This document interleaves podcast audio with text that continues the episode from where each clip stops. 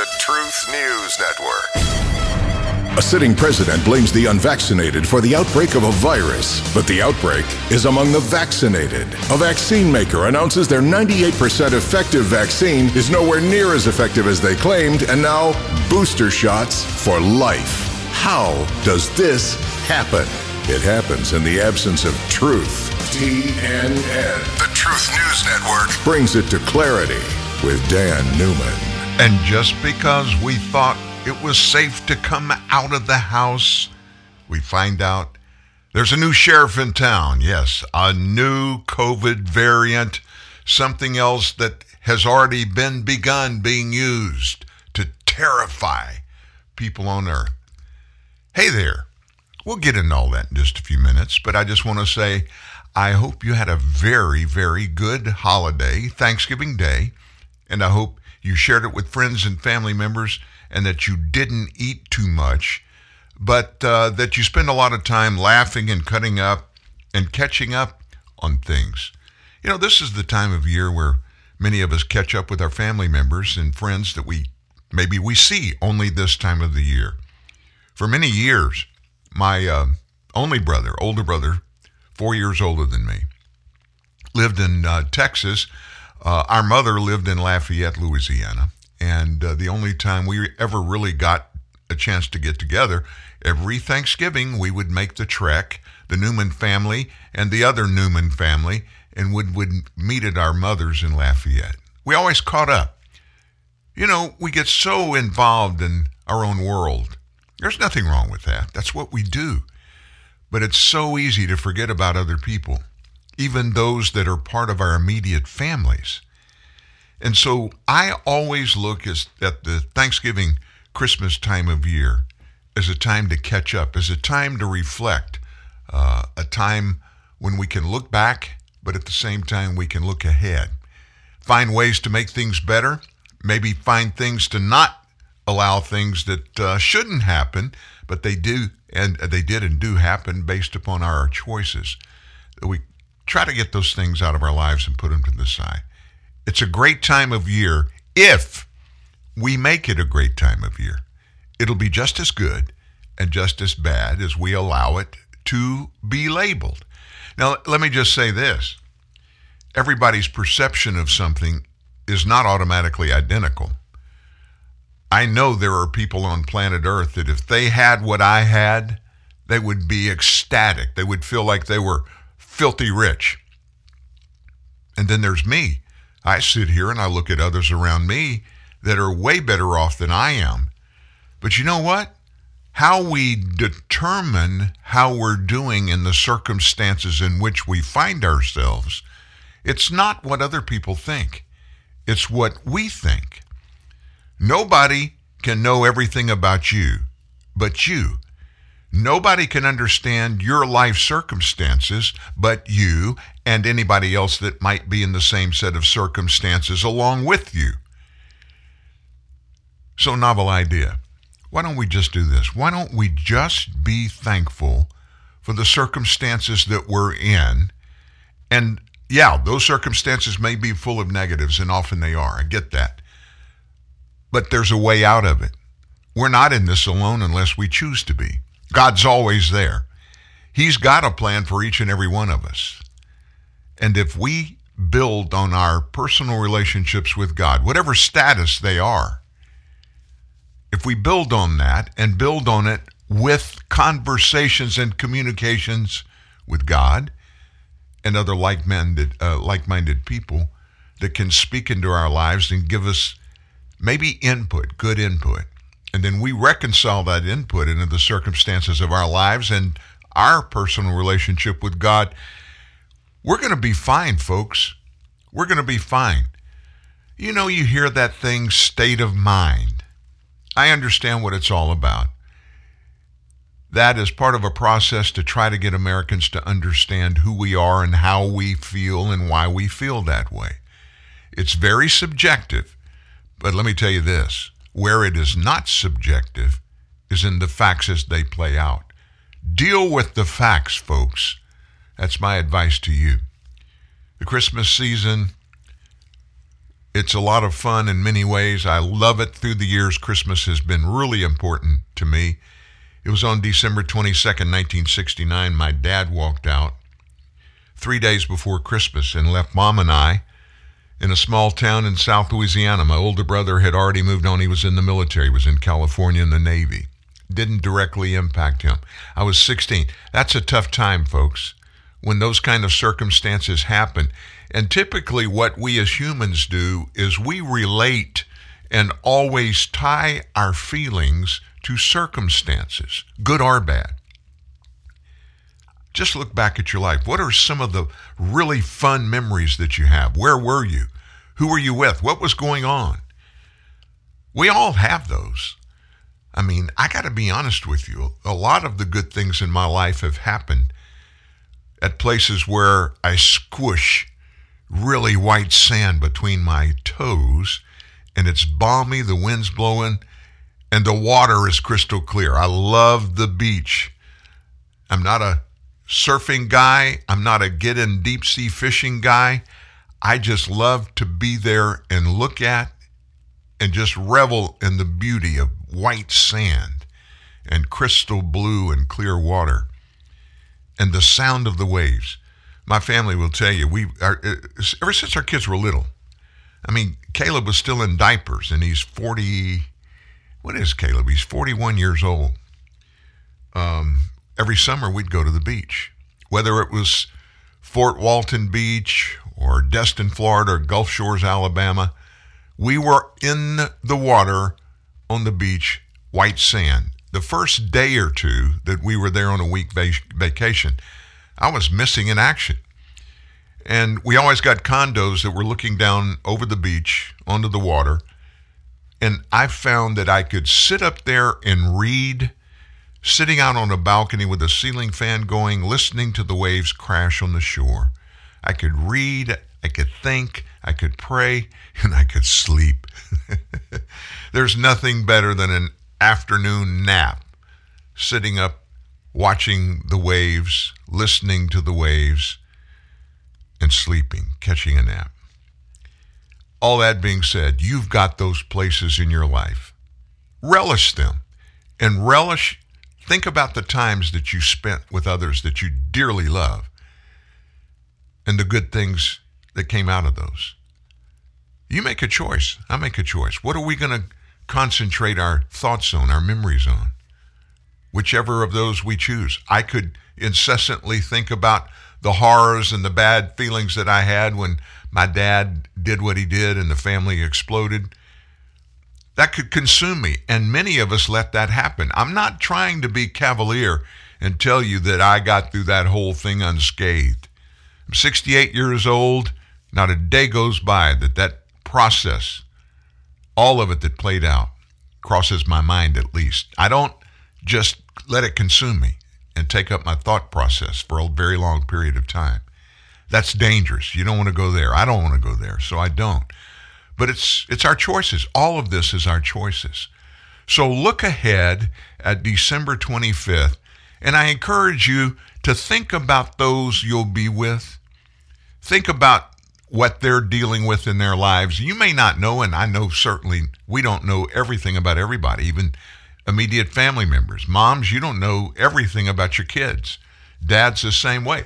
I don't know everything going on in my wife's mind, and she doesn't know everything going on in my mind. That's not what I'm talking about.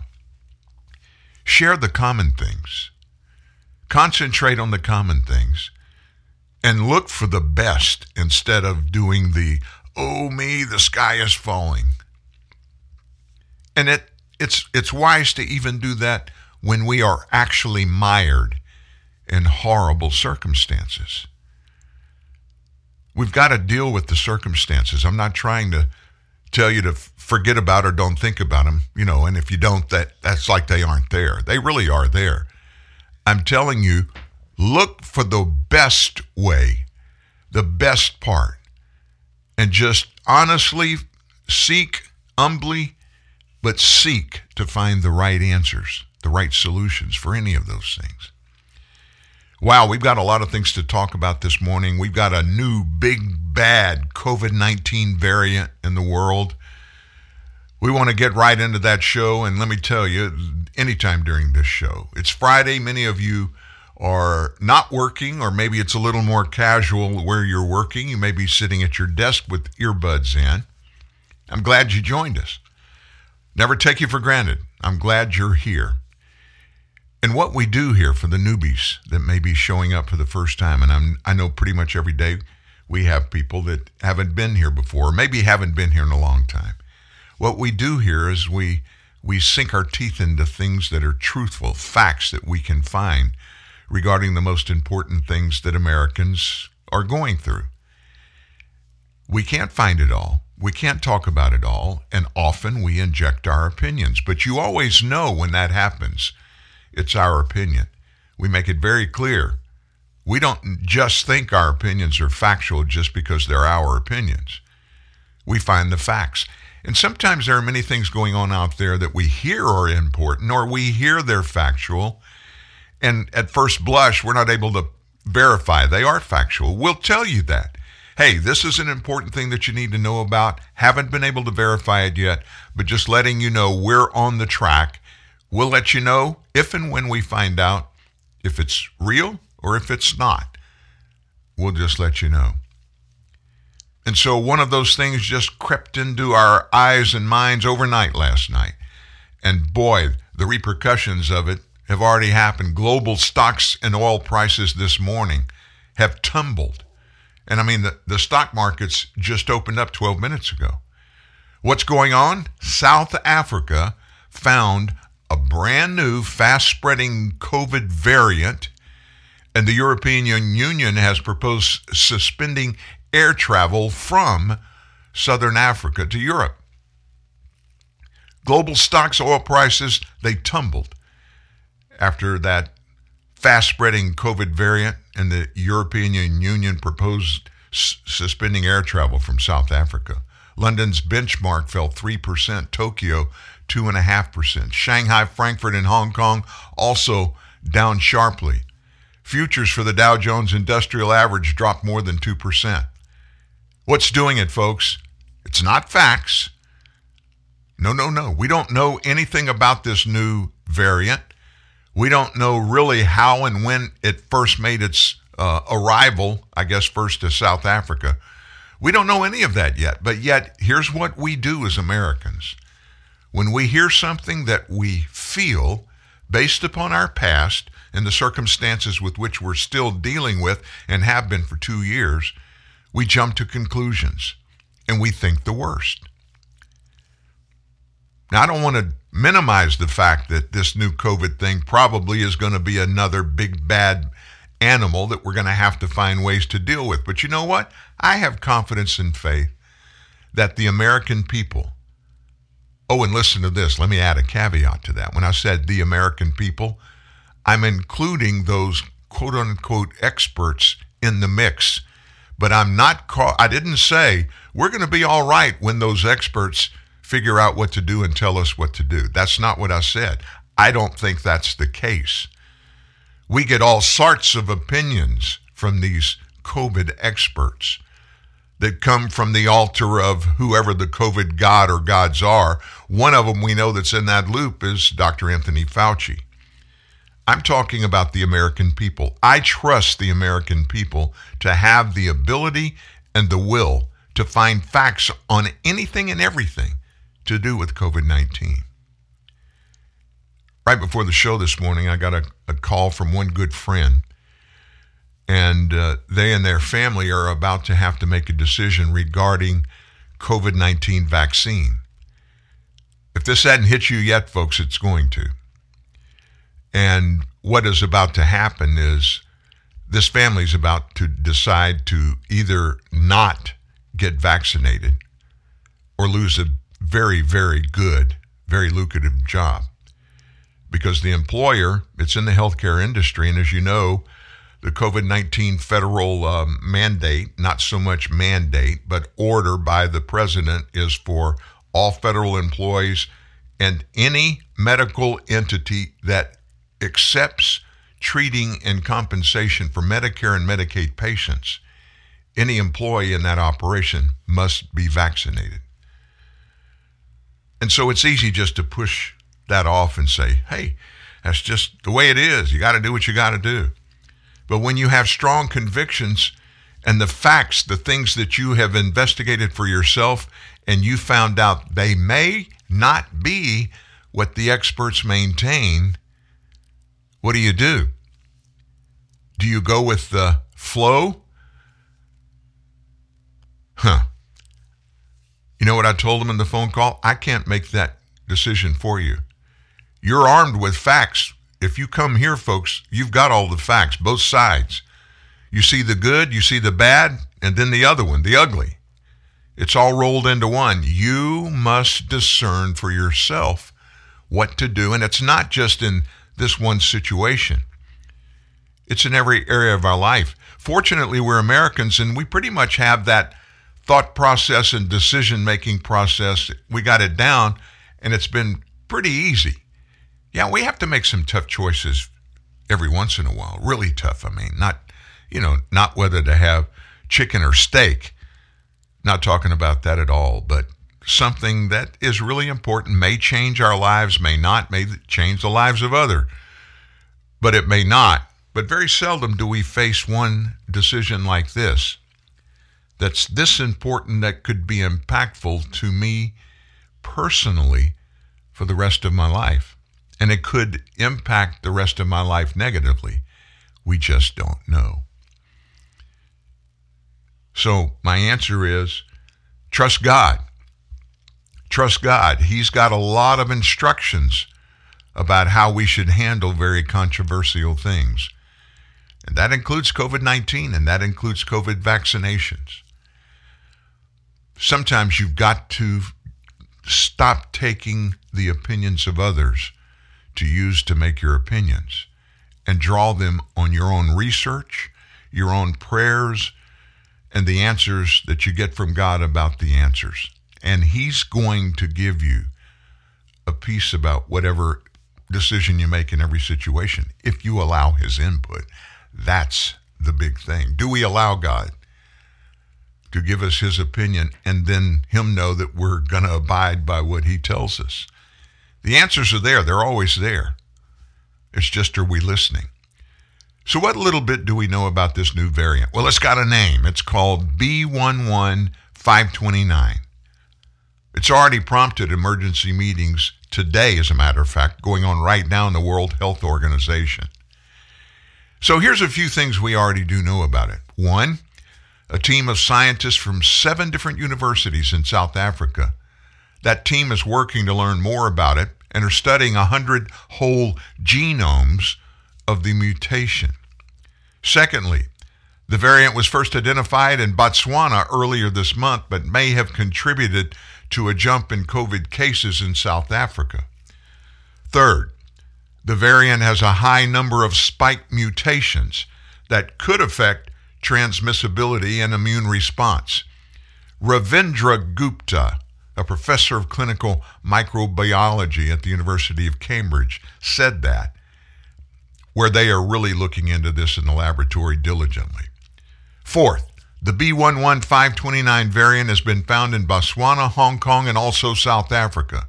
Five, this new variant is considered the most significant one yet, and scientists are working to see if it renders vaccines less effective. Six, one scientist described the mutation as horrific in an interview overnight with the BBC.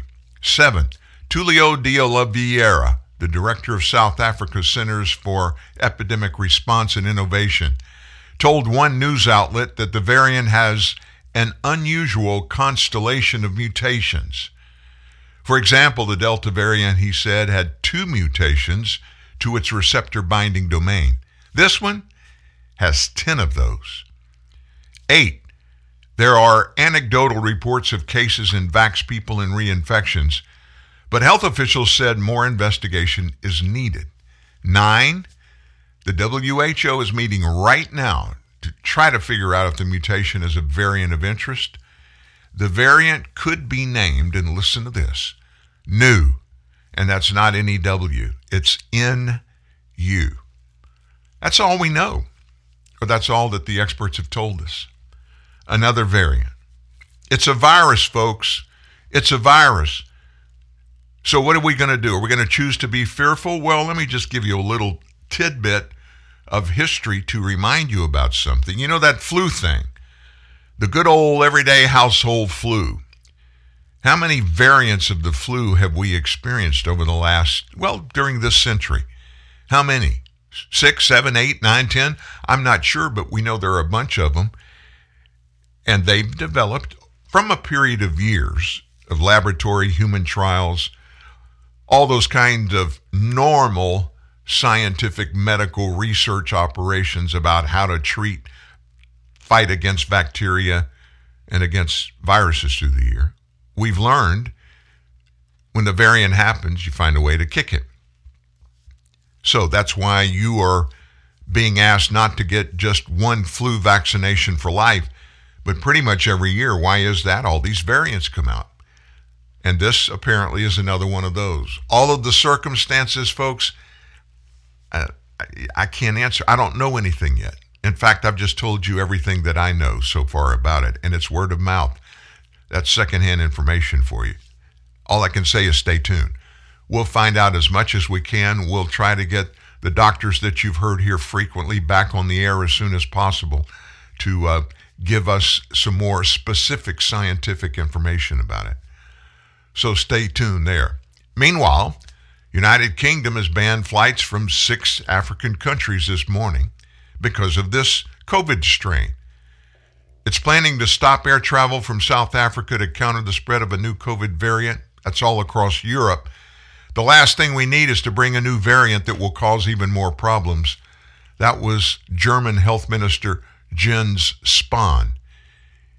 EU Commission President Ursula von der Leyen said in a statement that she proposes, in close coordination with the member states, to activate the emergency brake to stop air travel from those southern African countries in the South Africa region.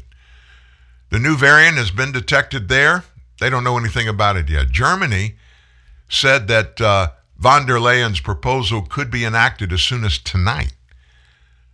Spahn said airlines coming back from South Africa will only be able to transport German citizens home. Travelers will need to go into quarantine for two weeks, whether they're vaccinated or not. Meanwhile, Germany. Germany has seen new record daily case numbers in the last few days and passed the mark of 100,000 deaths from COVID yesterday. A fourth spike of the COVID virus is hitting the 27 nation EU really hard. Governments are scrambling to tighten up their restrictions, are doing everything they can to contain the spread. The flight ban came in the wake of similar actions from Britain yesterday.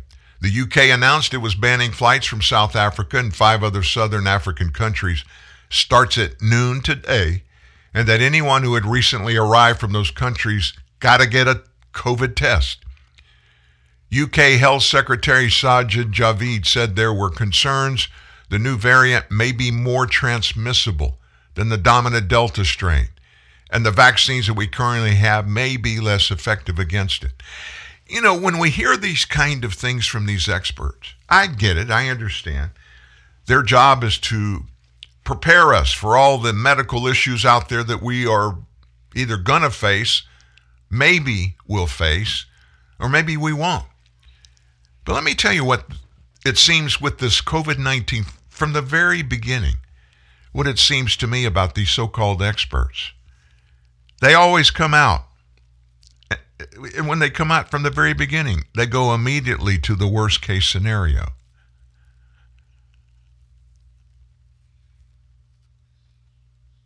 I reject that way of thinking about everything. We don't hear anything about the step. Now, they've already declared this new variant is going to be horrible. It's going to be, it looks like, more transmissible.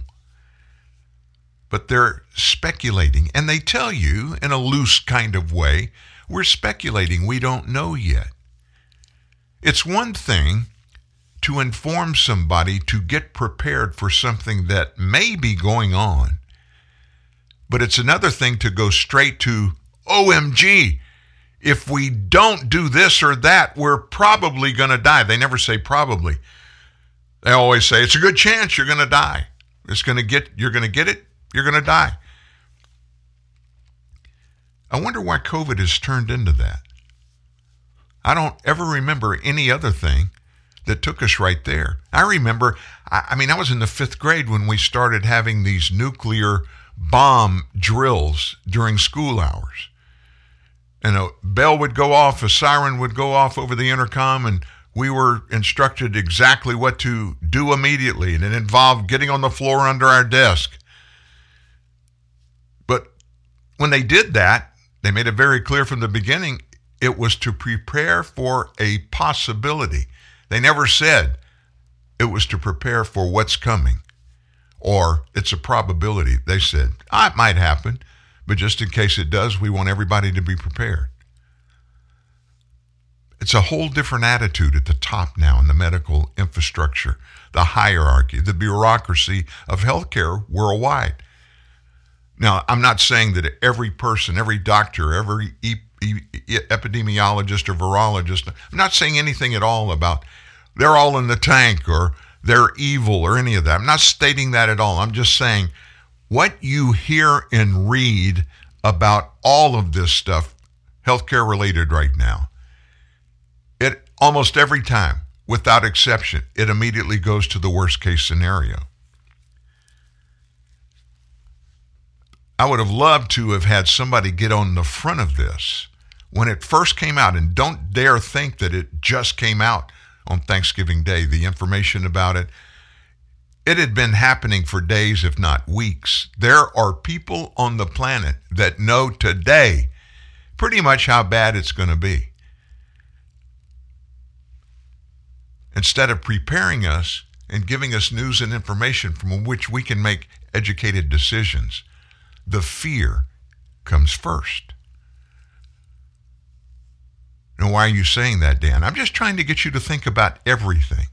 Instead of, you know, walking straight in and this morning you hear a news story and you get a story about something that could be bad, but the report that you get doesn't say it could get bad. It said it's going to be easier, much easier transmissible, and it could be more deadly.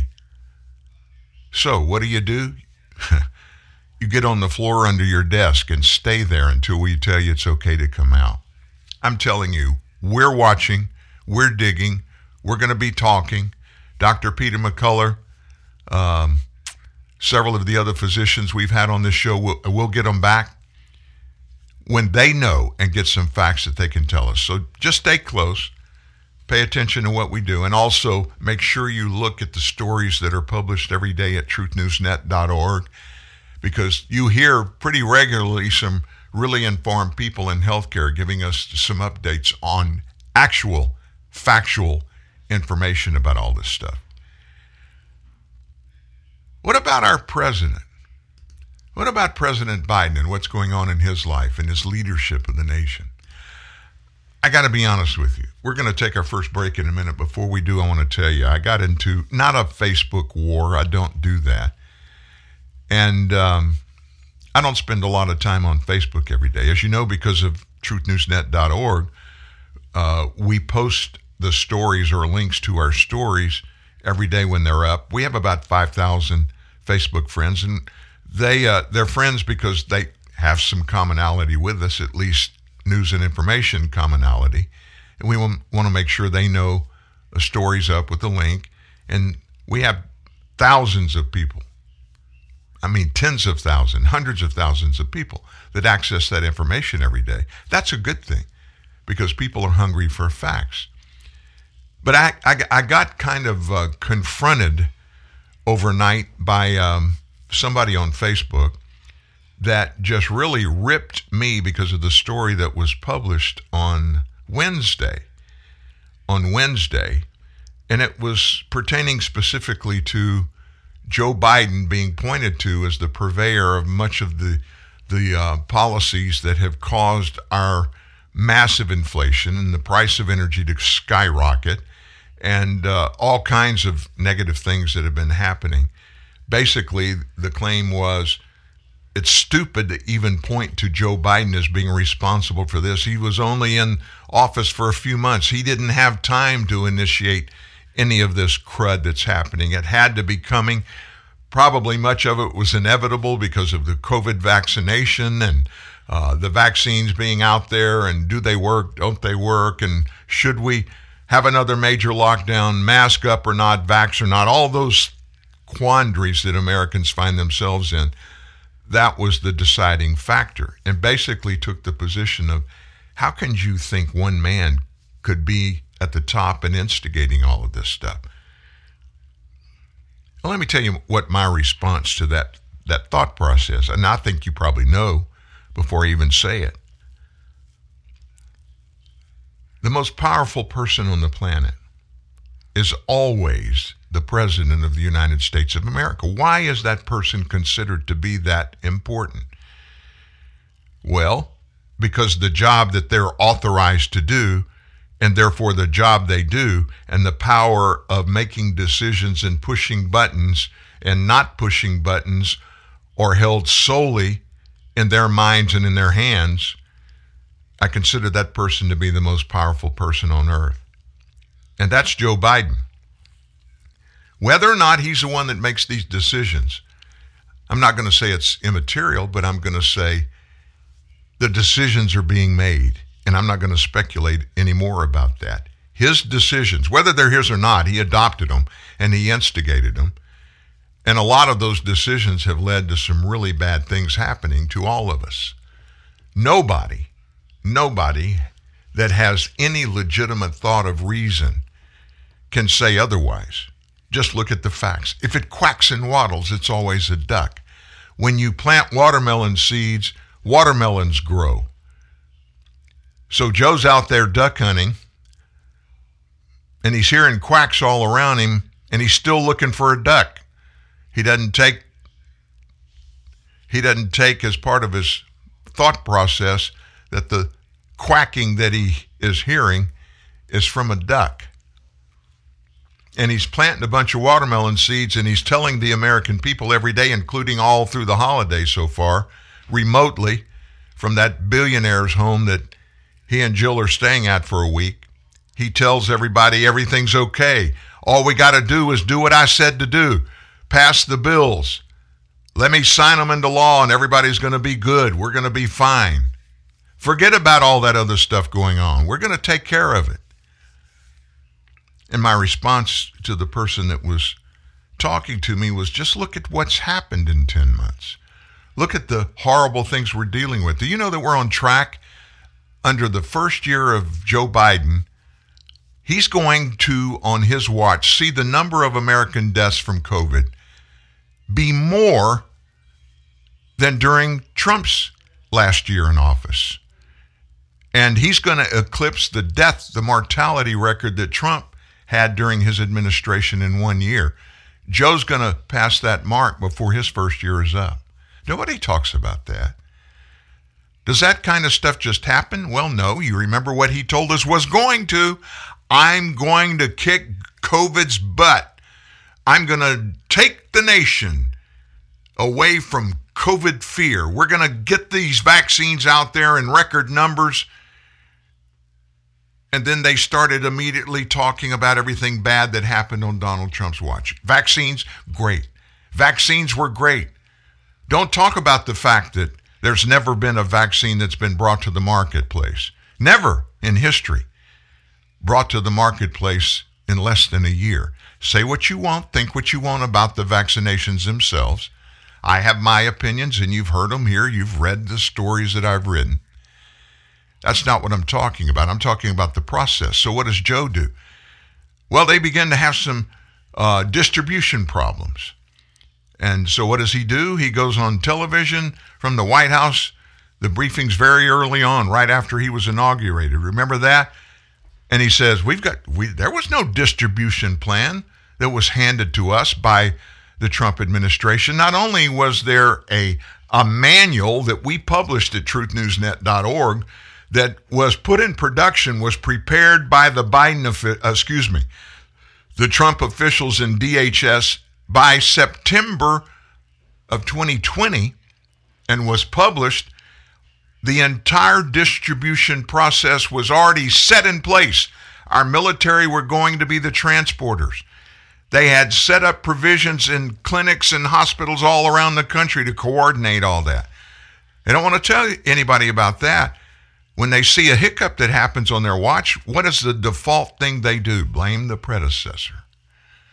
So he blamed Trump for that little glitch. And he did it in a very stupid way, saying there was no distribution process in place when they took office. That's just one example. But see, that does not describe what a leader does. A leader examines continually the landscape of what's going on on their watch. I mean, from top to bottom. Now, I get it. Not one person can come close to doing everything a U.S. president has to do. It takes a lot of people. There are a lot of moving parts. But what a good manager does is manage. And a good manager understands I don't have all of the knowledge necessary to be able to do everything the right way. I don't have the physical or mental ability or the time to do that solo. So, what a good manager does, he finds people that in many cases are smarter than him or her, knows more about specific things than he or she does, and brings them into the puzzle, brings their expertise to the table, and creates an atmosphere in which everybody that is in similar positions in that management process can share ideas, can question each other, maybe revise and refine those processes, and by the time they're rolled out, they're the best possible processes that could ever be devised. That's what good leadership is. This president doesn't have a clue about that. How do I know that? Just look at what has happened. The supply chain issue. It was an issue on January 20th, the day that Biden was inaugurated president. Never spoke about it, never did anything about it, never even brought it up until 45 days ago when it really got bad. And then Jen Psaki's marched out to tell us all, oh, we've been working on this from the beginning, even before we took office. The supply chain issue, we're working on it. Never have presented a plan to us, never have told us what they did. And you know why? Leadership would have dictated a plan. Create a plan. Bring people in to help create the plan. Get the best plan. They never did that. And I'm not sure they have as of yet. What he did do on day one, cancel the XL pipeline permit. On day two, stop the drilling on federal lands that have been going on for generations, where a huge amount of our energy is and was produced. American energy companies have billions of dollars of investment that are laying on the ground. They can't use them now because of what Joe Biden did. It's kind of like that fence. We've got billions of fence material laying along our southern border that we've already paid for. And guess what's happening? It's rusting, not being used, and according to this president, it's not going to be used. Can't be used for anything else. Where are you going to put a wall up somewhere else?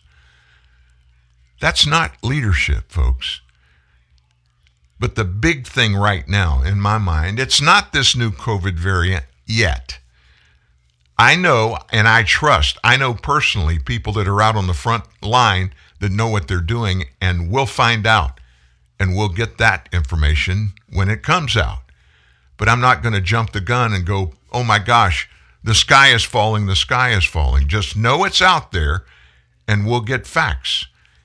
And a good leader informs the people that he leads, he or she leads, that that's the way we're going to operate and then does it. This energy thing, you know, I don't know everything about the energy indus- industry. I've owned property that we produced, we drilled and produced gas and oil wells. I've been there on the operator side on a very limited scale. And so I know it from there. And when I went through that process for several years, I learned a lot about the commodities market. We were selling our natural gas. We were selling our oil when it came out of the ground. that's what you do. Joe Biden doesn't have a clue about any of that. If he did, he would speak to the facts that he knows personally. So, what do we do here? We turn to experts. Senator Barrasso did just that in the committee hearing on Wednesday. I want you to hear this.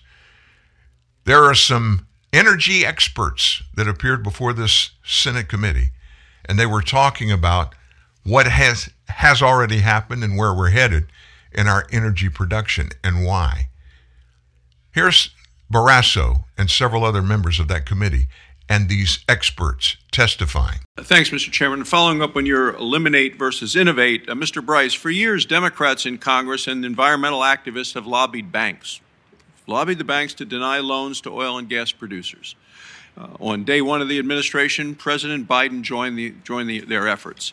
Uh, he restricted oil and gas permitting, he ended oil and gas leases on federal lands and waters, and we're now reaping the consequences of these policies. Will restricting loans to American oil and gas producers so- solve the issue of climate change? No, sir, it won't. It will reduce uh, exploration and production in the United States. Um, and therefore uh, potentially lead to higher prices and certainly more more imported oil. So, will choking off access to our nation's oil and gas resources solve climate change? No, sir.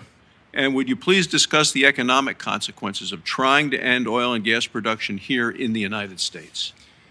Well, I'm, I'm a native of Tulsa, which for about 20 minutes was known as the oil capital of the world. Um, I think that title is now clearly Houston, Texas. But if we uh, kill the domestic oil and gas industry, many of which are small producers, um, that uh, with a few uh, uh, few individuals running what are known as stripper wells, it not only reduces overall uh, crude and, and, and gas production in the U.S., it will result in higher unemployment. And and for many uh, towns and small towns in Oklahoma, Texas, Louisiana, New Mexico, could be a devastating blow. So there's no free lunch, sir.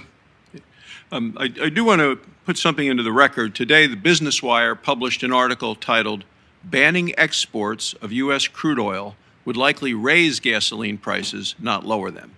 According to Kurt Barrow, who is vice president of IHS Markit, said, Without the ability to export U.S. crude, you enter a situation where there is a tighter global market. Goes on to say this would lead to supply chain and processing inefficiencies and possibly even higher gasoline prices as a direct result of the export ban. I ask unanimous consent to enter this article into the record, and I see no objection at this point. Um, sir, if I could ma- build on Mr. Nally's point, is that part of that is the mismatch between domestic crude quality and the and the crudes that are, are suited for American refineries, and I think he made that point well. The um, for all witnesses is going to be I'm going to ask to raise your hand. One on day one of the administration, President Biden killed the Keystone XL pipeline. No surprise there. I mean, he made a lot of press about it. He very proudly did that. The Keystone XL pipeline would have brought oil from Canada to the mid to the Midwest and the Gulf Coast. Uh, and now President Biden is considering shutting down the Line 5 pipeline, which currently ships oil from Canada uh, to Michigan. Meanwhile, the administration has repeatedly begged the OPEC cartel and Russia to produce more oil.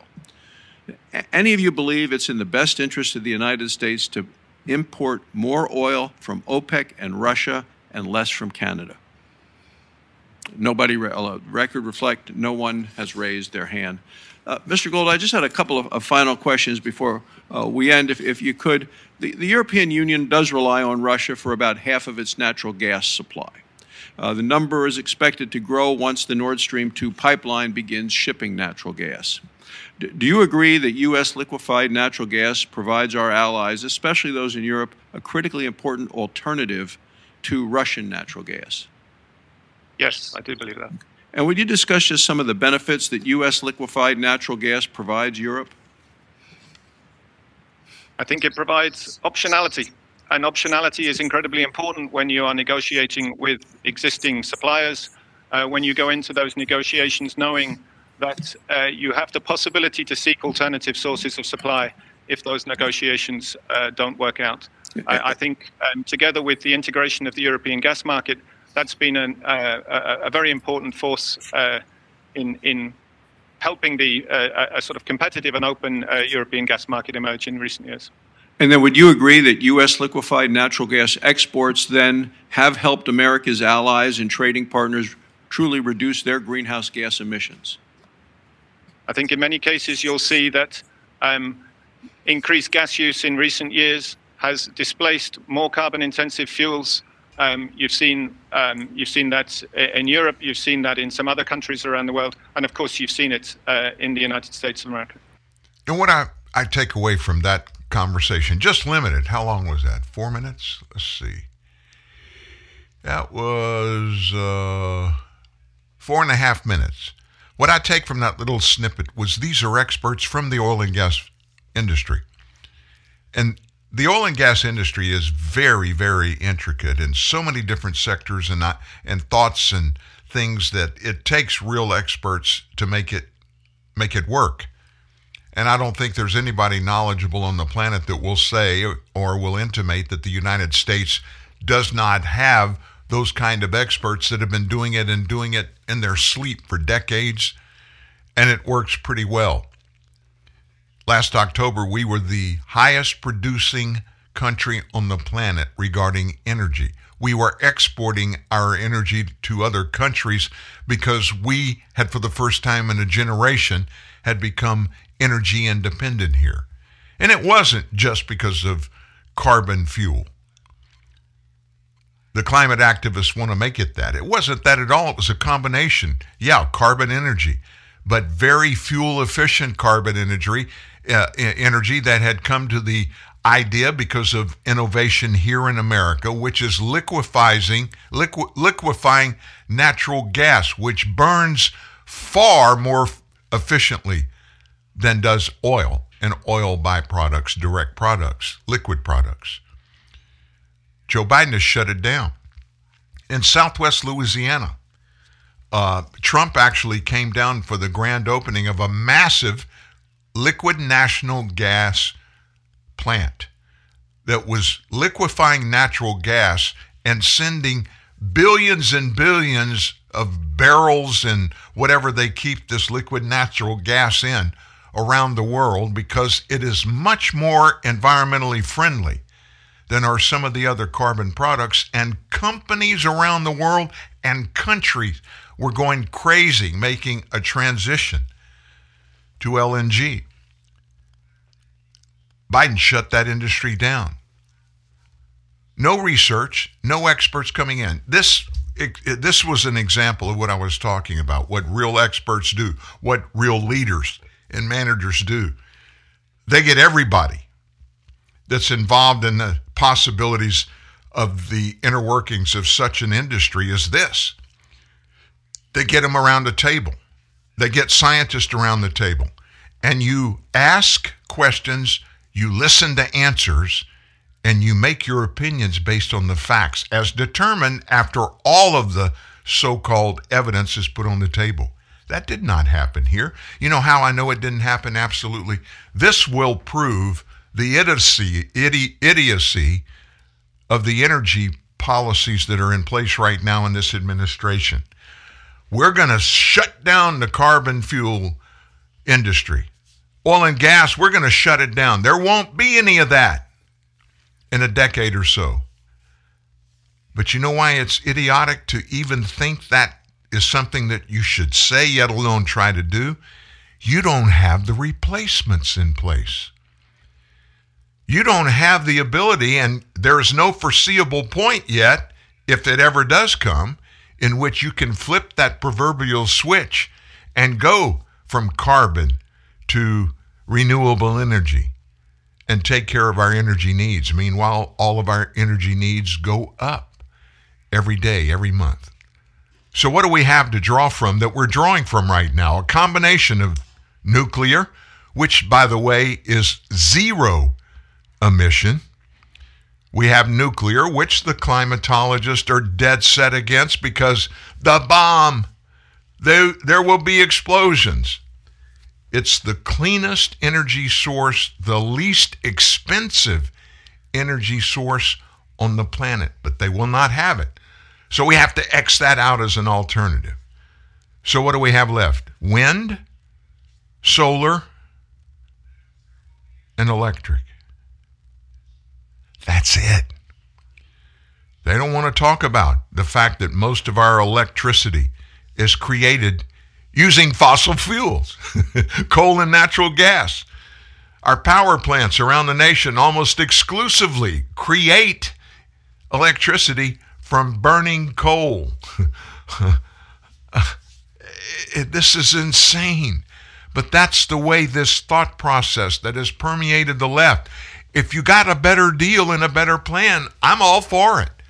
I would love to be able to have energy that was totally efficient, environmentally safe, no emission whatsoever, and was cost effective. I would love that. But until that exists, don't destroy our other energy sources. Well, he's not doing that, Dan. That's what the Facebook conversation was about. He's not destroying that. That's exactly what he's doing.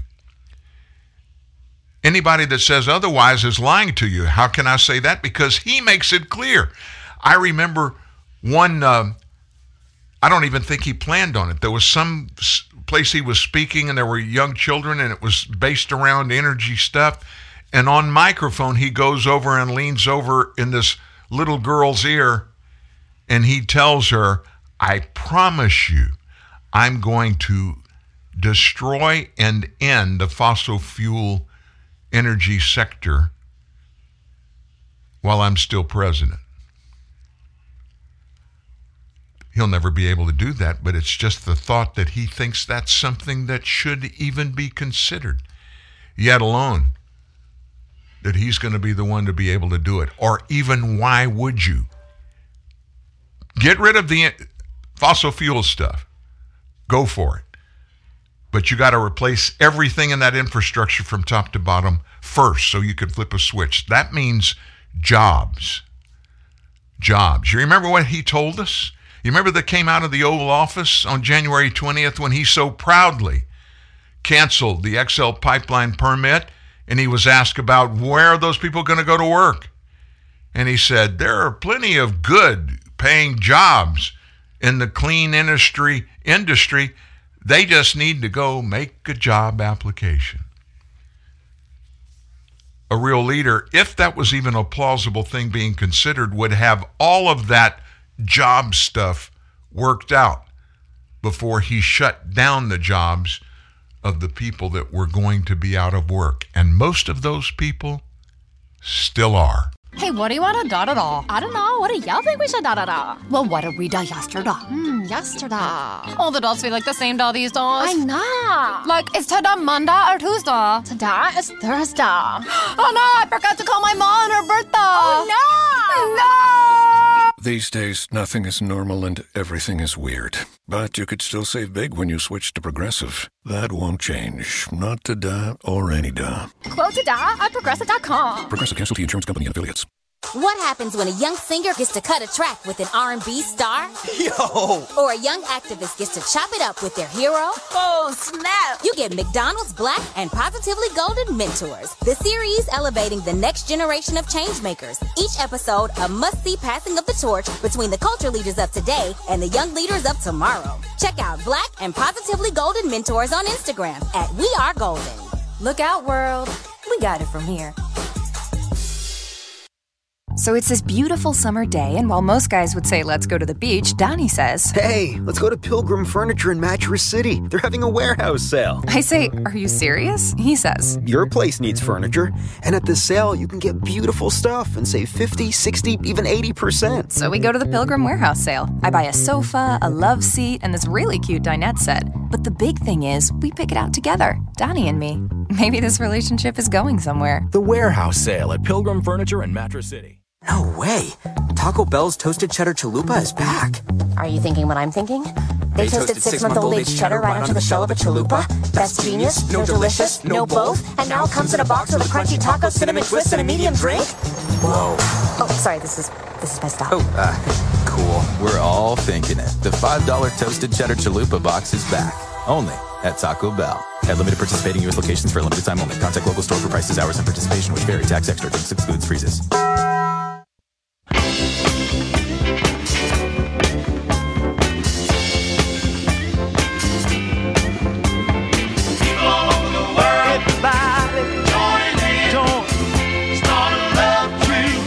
I'm going to be the um, the engineer on the love train today. How about that? Find somebody, anybody today, and just tell them, hey, listen, I'm glad you're part of the planet. I'm glad you're part of my life, and I love you.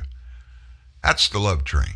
Everybody needs to feel they are loved, regardless of circumstances. We get caught up in the circumstances part.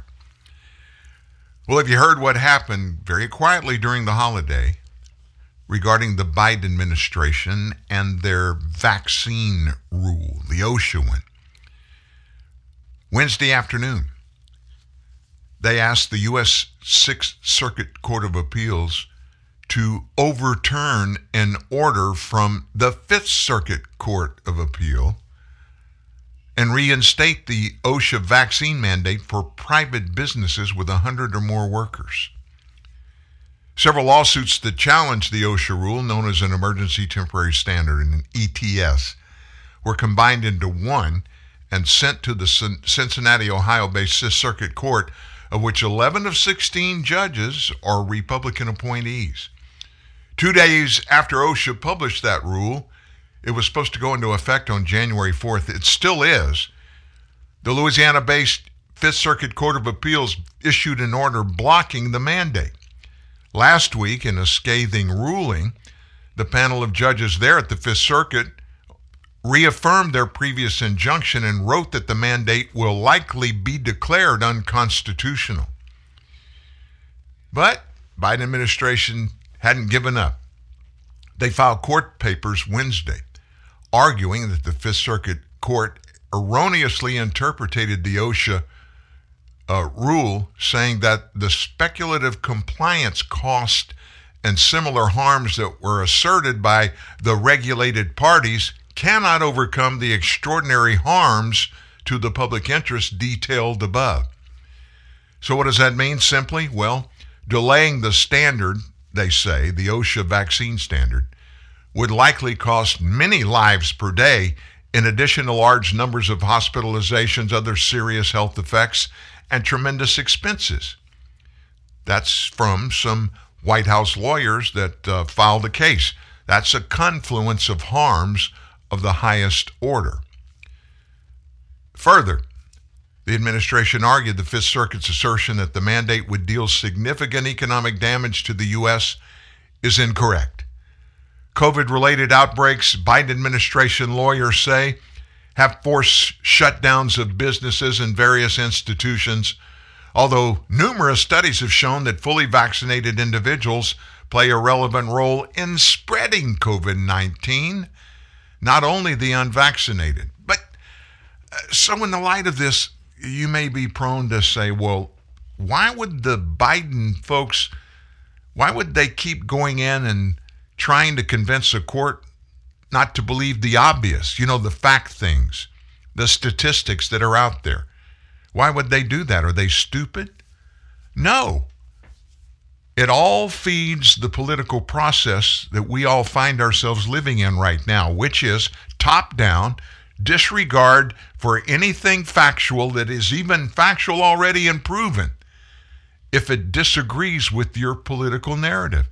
Your political narrative is all that matters. Everybody else basically flip them the middle finger.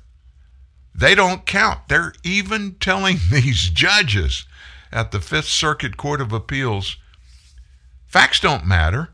It's what we say it is. That's the only thing that matters. And you know what's scariest of it all, folks? These people believe that. They believe that. They believe they have been endowed with some kind of inalienable right to lord over everyone. That we must all just bow down to whatever they say about anything and everything. We're talking about we don't have the right as parents to talk to school administrators, and we don't have the right to have any input upon what public schools do with our tax dollars, what they teach our kids. They think people are insane for thinking we have that right. And then there's this gender thing. We've got a story coming up in just a little bit. You're not going to believe what's happening in the Winter Olympics regarding gender stuff. But biology and everything to do with gender today, according to the left, according to all of these experts, means nothing. All that is required is for you to, I guess, um, put your hand on a Bible or whatever and say, from this point forward, I am going to be this sex. And the reason I'm going to be this sex has nothing to do with science or biology. It's because I choose that. Facts about the energy industry don't matter. The geology, the science, none of that matters. Supply chain and transportation models, the cost and the initiation and the penalties that are being paid by the American people because the policies this administration is enforcing and shoving down the throats of American has already lifted our inflation level to the highest in 30 years. And everybody's just supposed to say, okay, y'all go for it. We'll just sit here and do what we're supposed to do. You just keep telling us a federal appeals court should reject the Biden administration's bid to lift a block on its private employer COVID mandate, businesses said in a new filing. Instead, the court was told it should broaden that stay to ensure the administration stops strong arming businesses to comply with the mandate. And this is the Fifth Circuit Court of Appeals about all of that. Now, at the Sixth Circuit, a bunch of businesses have said, now, wait a minute. You're you're hearing what the Biden lawyers are telling you, justices at the appeals courts, but they don't have the facts and they're not giving you all the story. You need to put that stay in place and let it stay there until we can figure out exactly what's going on. How can anybody plausibly disagree with that? And then the big question, and it's probably the 900 pound gorilla in the room why the rush across the nation, around the world, by a so called group of bureaucratic experts in medicine and politics in every level, I guess?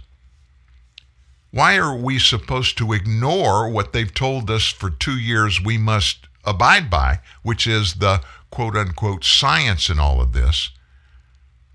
Why are we supposed to all of a sudden let them change their mind and tell us something totally different that was full of so called facts that we heard day after day after day after day. And even then, we questioned it was factual, but we were forced into believing it. Why do they want every person to be vaccinated, even our little kids? I don't have an answer. If I give you one, it would be a supposition, and I'm not going to do that. You're intelligent enough to draw your own conclusions. Just one little reference back to that Kyle Rittenhouse case before we move on. A retired Navy SEAL and a former FBI agent, a guy named Jonathan Gilliam, he wrote a book, Sheep No More The Art of Awareness and Attack Survival. And he weighed in in an interview yesterday about the way Kyle Rittenhouse acted on August 25th last year, you know, when he so called slaughtered two people, tried to get a third by shooting them, killed two guys in Kenosha. And this former FBI agent, listen to what he said.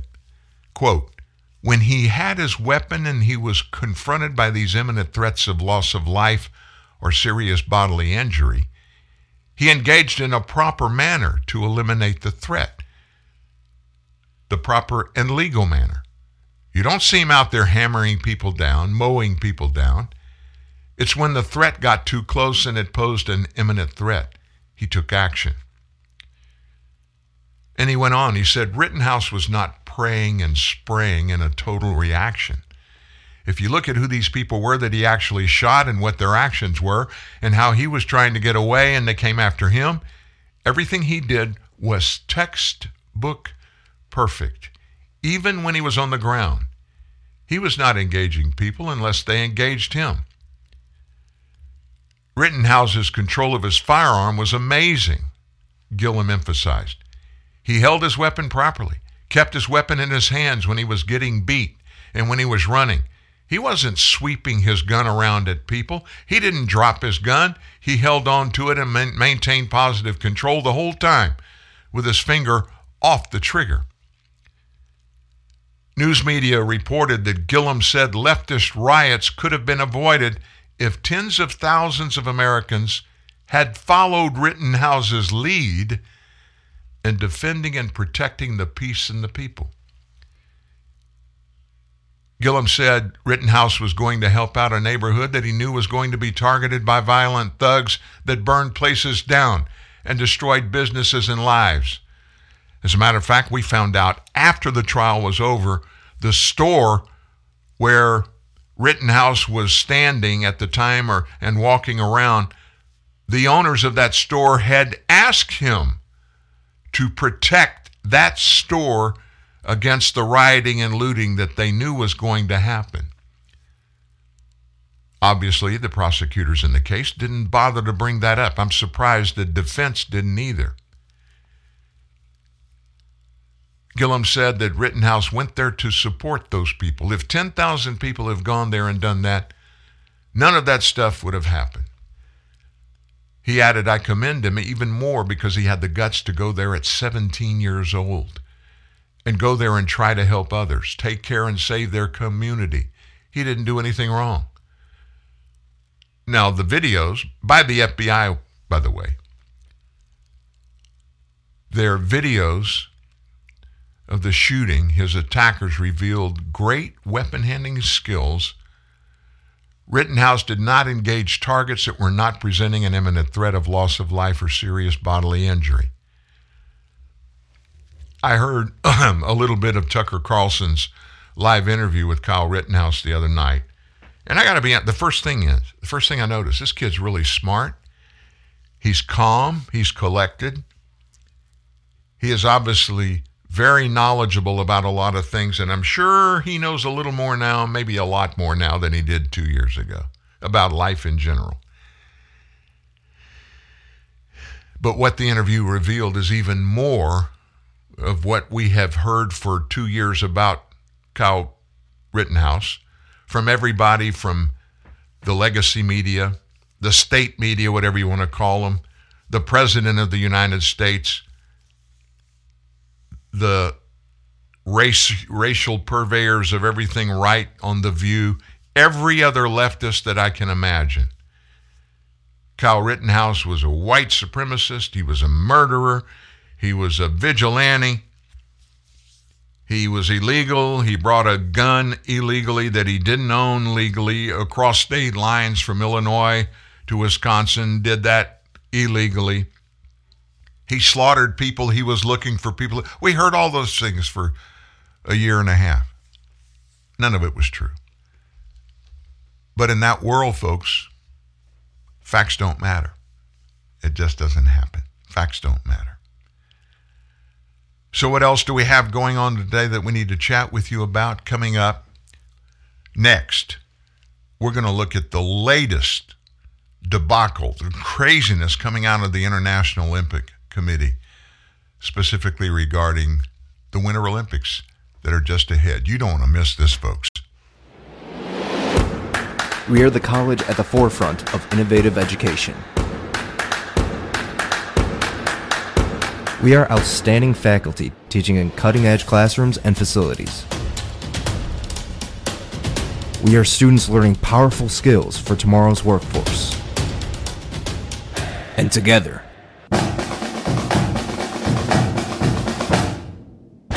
we are Triton.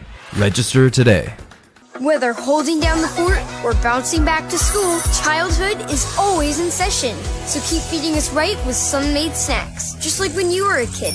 Remember their naturally sweet raisins? Yup, still delicious. And so are Sun-Maid's other snacks, like creamy yogurt covered raisins, sour raisin snacks that taste like sour candy with no added sugar, and Sun-Maid's new s'mores and birthday cake bites. All delicious, all made with whole fruit. Sun-Maid snacks. Today on Hey Culligan, softer equals better, here's a tweet from Ed Itchy in Idaho. Hey, Culligan, my laundry is so scratchy, I just cut myself on a cable knit sweater. Any suggestions? Hashtag send help. Hey, Ed Itchy in Idaho. Yes, the Culligan high efficiency water softener will make that thing so soft it'll go from cable knit to cable knot. Itchy. Hashtag soft laundry. Hashtag already on the way. Get started for as little as $10 a month for six months at participating Culligan dealers. Have you ever wanted to learn a new language like French, Spanish, or Russian, but thought it would be too difficult and time consuming? Then go to Babbel.com and try it for free. Babbel works because it's built around real life. It teaches you everyday practical conversations that you will actually use. In 15 minutes a day, you'll be on your way to speaking a new language in just a few weeks. Babbel uses a modern conversation-based technique that makes language engaging, fun, and memorable. It starts by teaching you words and phrases. Then, sentences gradually get more complex. Soon, you're practicing short conversations about real-life topics. Babbel is created by language experts who use the spaced repetition method to help you learn quickly and remember what you learned. With Babbel, you can speak a new language. Babbel, language for life. Celebrating 10 million subscriptions sold. Now try Babbel for free at babbel.com. Just go to babbel.com and start learning a new language today. That's babbel.com. B A B B E L.com. Taking the time to speak the truth, no matter the cost. Dan Newman, TNN, the Truth News Network. A couple of things to mention before we get to that story on the International Olympic Committee. I'm sure you know that every show, every TNN Live show is kept forever in perpetuity. We keep it on our website. At the end of every show, that day's show is posted within five to 10 minutes. At the bottom, a link to it anyway, at the bottom of that day's story at truthnewsnet.org. And you can access that link. It's absolutely free. You can listen to it from there, or you can even download it. Additionally, uh, about the same time every day after each show, podcast from Apple and Spotify. They grab our show and they post it. We actually have within either of those sites. You can you can get the uh, the Apple Podcast app. When you click on it in the search bar, just type in TNN Live, and it will take you to the home page with the index of every show that we've done in the past few months and there's a uh, little snippet of content information before the link to hit to listen to that show. So if you missed the show, or if you want to go back and listen to a specific concept or idea that was discussed during a show, most of the contents are either highlighted in that little explanation of each show so you can go back and find something you're looking for. For instance, I got asked, I guess yesterday, about the interview I did with Roger Stone. I guess that was a couple of months ago. And I said, yeah, it's in the index there. In fact, you just scroll down, and in the explanation of every show, the one that has the interview with uh, Stone, it says so in that index. That's a good way to find it. Same thing with Spotify. Search bar, put TNN Live, go there. You can get them, get them anytime, 24 7 if you want them, or you can always go to truthnewsnet.com org. Wanted to tell you about that. And then just uh, early this morning, some disturbing news and information came out. Some more stuff about that Waukesha uh, travesty that happened where six people died and about 60 were hurt when that nut job drove through the crowd and was just mowing down people left and left and right.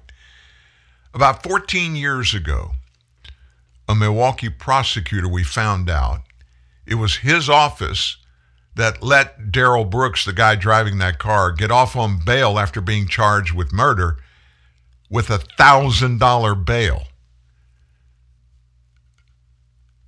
That's what they were going to do.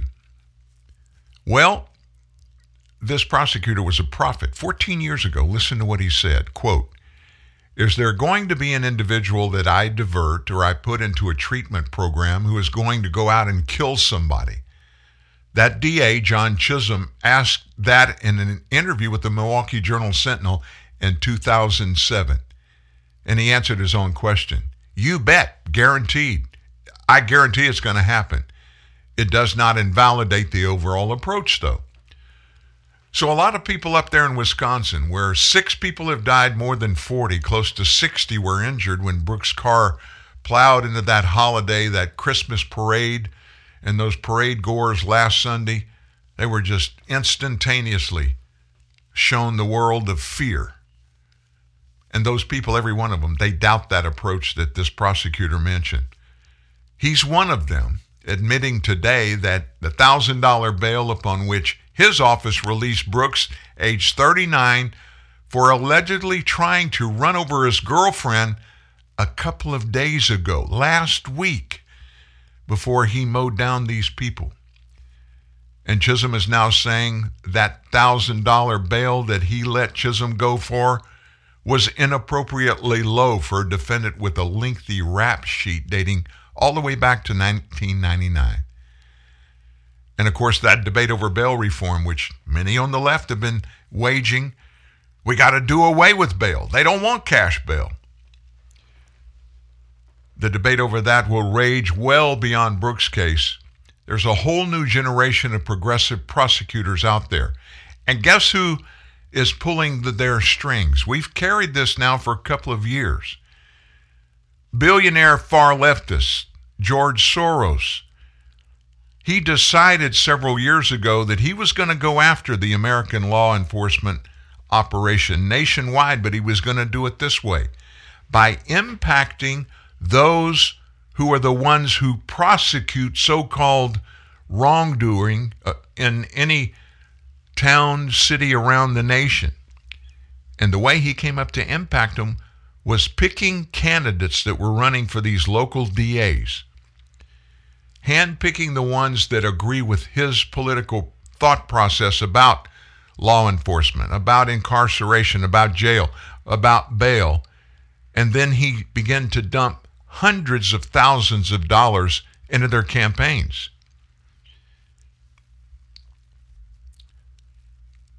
So that is feeding this bail reform thing, as well as the defund the police thing.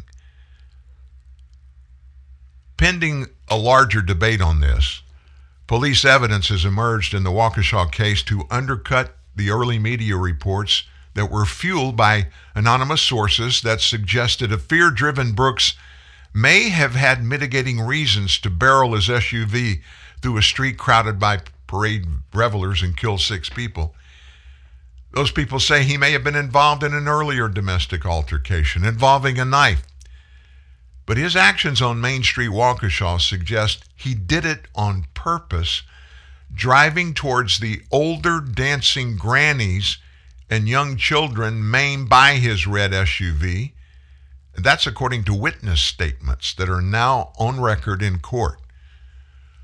One officer, identified only as Detective Casey, in the court filings recounted how Brooks' car brushed him, and the driver ignored his commands to stop before speeding up.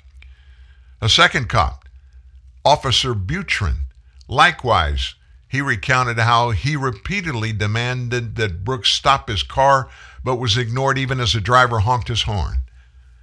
That officer said the car came to a halt just for a moment before rapidly speeding into the crowd in its final fateful moment. The vehicle then appeared to rapidly accelerate as Officer Butrin heard tire squeal.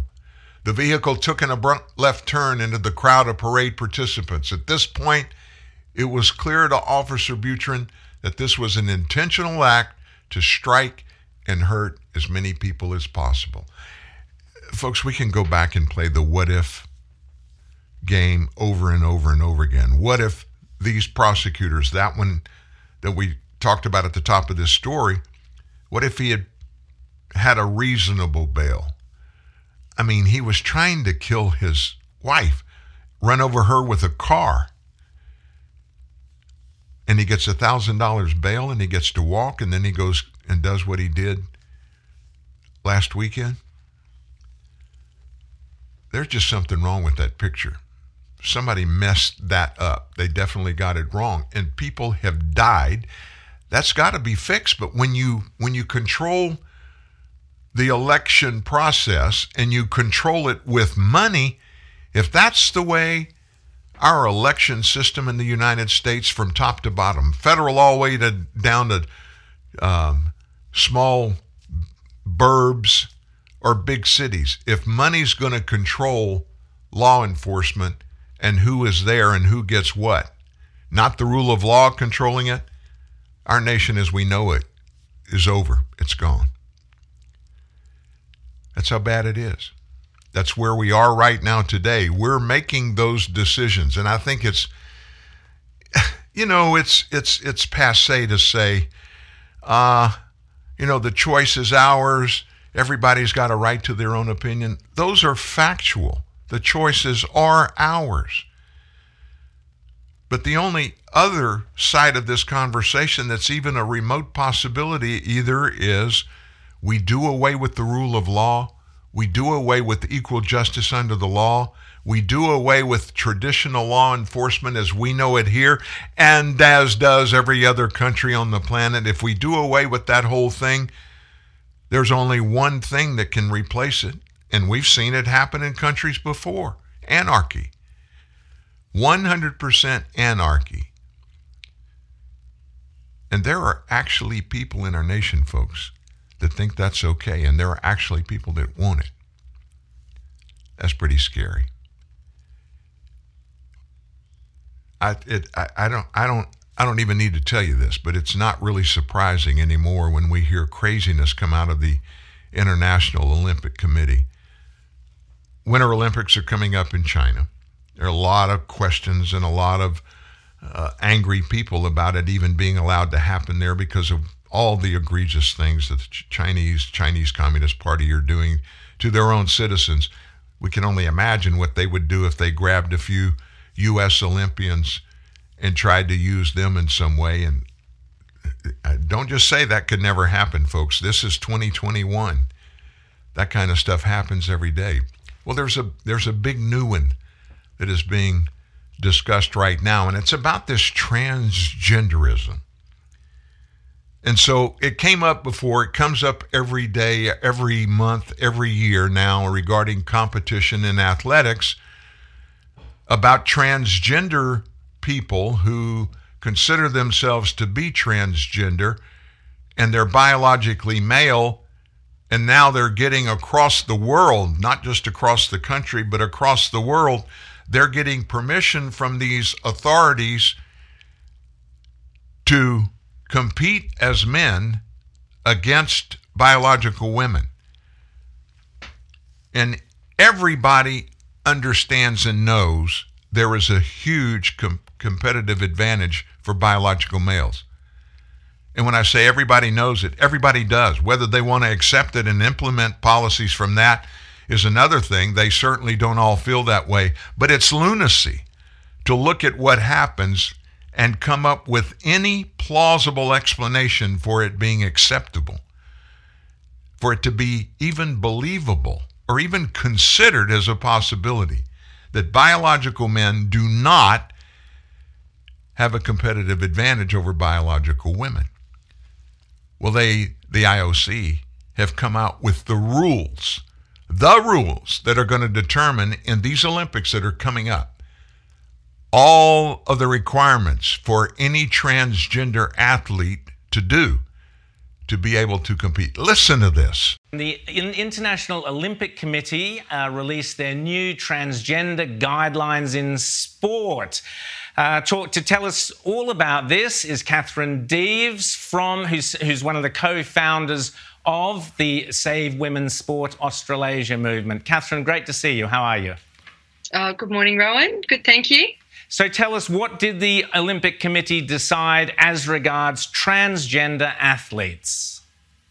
Well, to get up at 3:45 in the morning and watch the media roundtable and see the world's most powerful sports bureaucrats prostrate themselves on the altar of gender identity ideology in the Church of Woke and destroy women's sports was really a sight to behold. It was a complete betrayal of women and girls. The women and girls sports category no longer exists. Any male, provided he declares a gender identity, whatever that means, however that's measured, however that's observed, will be entitled to play in women's sports. And the only way that he can be excluded, if he has a performance advantage, is if the International Sports Federation uh, for that particular sport then goes and proves that he does not have a performance advantage. So the burden of proof is now on women and the sports organisations to prove that biological males do not have a performance advantage over females. That's where we're at. Insane. James. So hang on. Just to be really, really clear here, you are saying that any male born individual who's competing in the Olympics, all they need to do is self declare. They do not need any sort of medical documentation. They, do they even need, um, you know, a referral from a GP essentially saying that, uh, that this is what's going on? No, all he has to Because to that sounds do insane is to me. all he has to do is say he has a gender identity. And I mean, what does that even mean? I mean, transgender and gender identity are manufactured concepts. You know, they're untethered from reality. All it is is a self declaration. So we are going to be seeing, we, we've now abolished the category of sex in sport. And the IOC then said, oh, well, you know, these aren't legally binding and it's still a process and we still haven't got the answers. But they've taken the position that these men are going to be able to compete and you know, don't let's not worry about the women or the little girls or the young women. They're asking the entire world to play a game of I love this phrase. My friend Rex Landy came up with it. A game of willful pretend. We now Yes. have to pretend that men do not have an advantage, that they are on average faster, bigger, stronger, that they have more stamina, that they don't have the benefit of testosterone, which I mean, let's let's admit it, fellas, like testosterone is a wonder drug. And you guys get a dose of it at conception, after birth, throughout childhood, and then obviously it presents um, as children mature into adults and, and boys become men. It is obvious that men have this advantage. I mean, we only have to look at the last century or so since they started keeping sporting records to see the performances between men and women to understand there's an advantage. But the IOC is saying to women, oh, now you have to prove it. Now you have to have robust, credible evidence to prove that men have this advantage. Now, when they threw women's sports under the bus in 2015 by allowing men to compete, provided they uh, suppress their testosterone to a level that no biological woman could ever reach, um, they did it on the basis of a, of a little rubbish survey on eight non-elite men, eight men who who reported their uh, performances prior to tr- transition and after transition. I mean, that's not credible peer-reviewed research. And and now they're saying to women, oh well, you need to go and do all this research to prove it. I mean, the research already exists. So the IOC have completely betrayed women and girls. No doubt about it, folks. The International Olympic Committee has uh, just blistered women from around the world with this understanding that it's up to somebody that thinks one of these transgenderist women that really are biologically men. You got to prove they have an advantage in a competition, or you just have to go race against them play against them, whatever the sport is that you have to compete against them, or you are disqualified. There are no facts there. There's no science there. But once again, folks, science doesn't really matter in the scheme of all of those who are at the top making all of these decisions in pretty much every part of our lives now. Science doesn't matter, facts don't matter. It's opinion, and the opinion shapes the policy, the narrative that is acceptable. So if we say it, then it's so. You got to abide by it or you're toast. And every day, folks, more and more of this thought process leaks into the consciousness. It's been there all along, but we really didn't know it. It was bubbling in most cases right below the surface but it's always been there. And all it is doing is gaining steam and momentum. And it's getting worse and worse and worse. Americans, we got to wake up. We've got to. We have no other choice. It's either stand up, take a position, and stay with your position, or just give up, cave in, and let them do whatever they want to do and forget about it. Real truth, real news. TNN, the Truth News Network. If you think we're just four wheels and a grill, think again. The Jeep Grand Cherokee redefines freedom. But what really makes Jeep? It's finding the perfect balance between luxury and adventure without ever compromising. It's driving across the country to see your family, to make new memories. So, what makes Jeep? You do. Jeep. There's only one. Jeep is a registered trademark of FCA US LLC. I love going all natural. It just makes me feel better.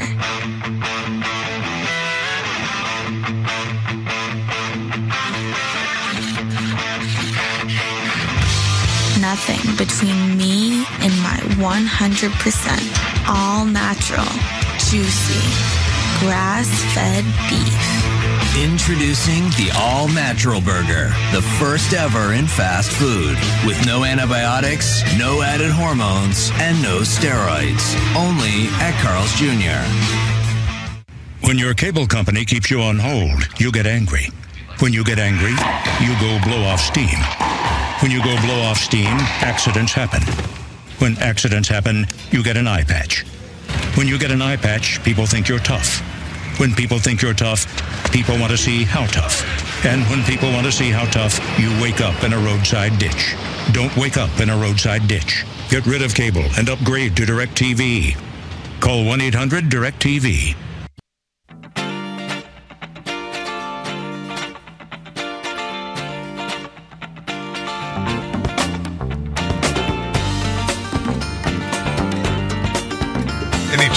Join the show, ask a question, make a comment, feel free to do so. Call us toll free 1 866 378 7884. That's 866 37 Truth. Love to have you anytime. You're welcome to contribute and participate. Well, we got some news about the president and uh, some of the things that he's doing, some of the things that he's done, some of the things he's going to do regarding the things he used to do. One of those um, is about the illegal immigration policies, specifically the one where he canceled that remain in Mexico policy from the Trump administration. And he was told by the courts, Joe Biden was, to reestablish the remain in Mexico policy that a president, this president, any president, doesn't have the unilateral authority to make such a thing, a decision to cancel such a program.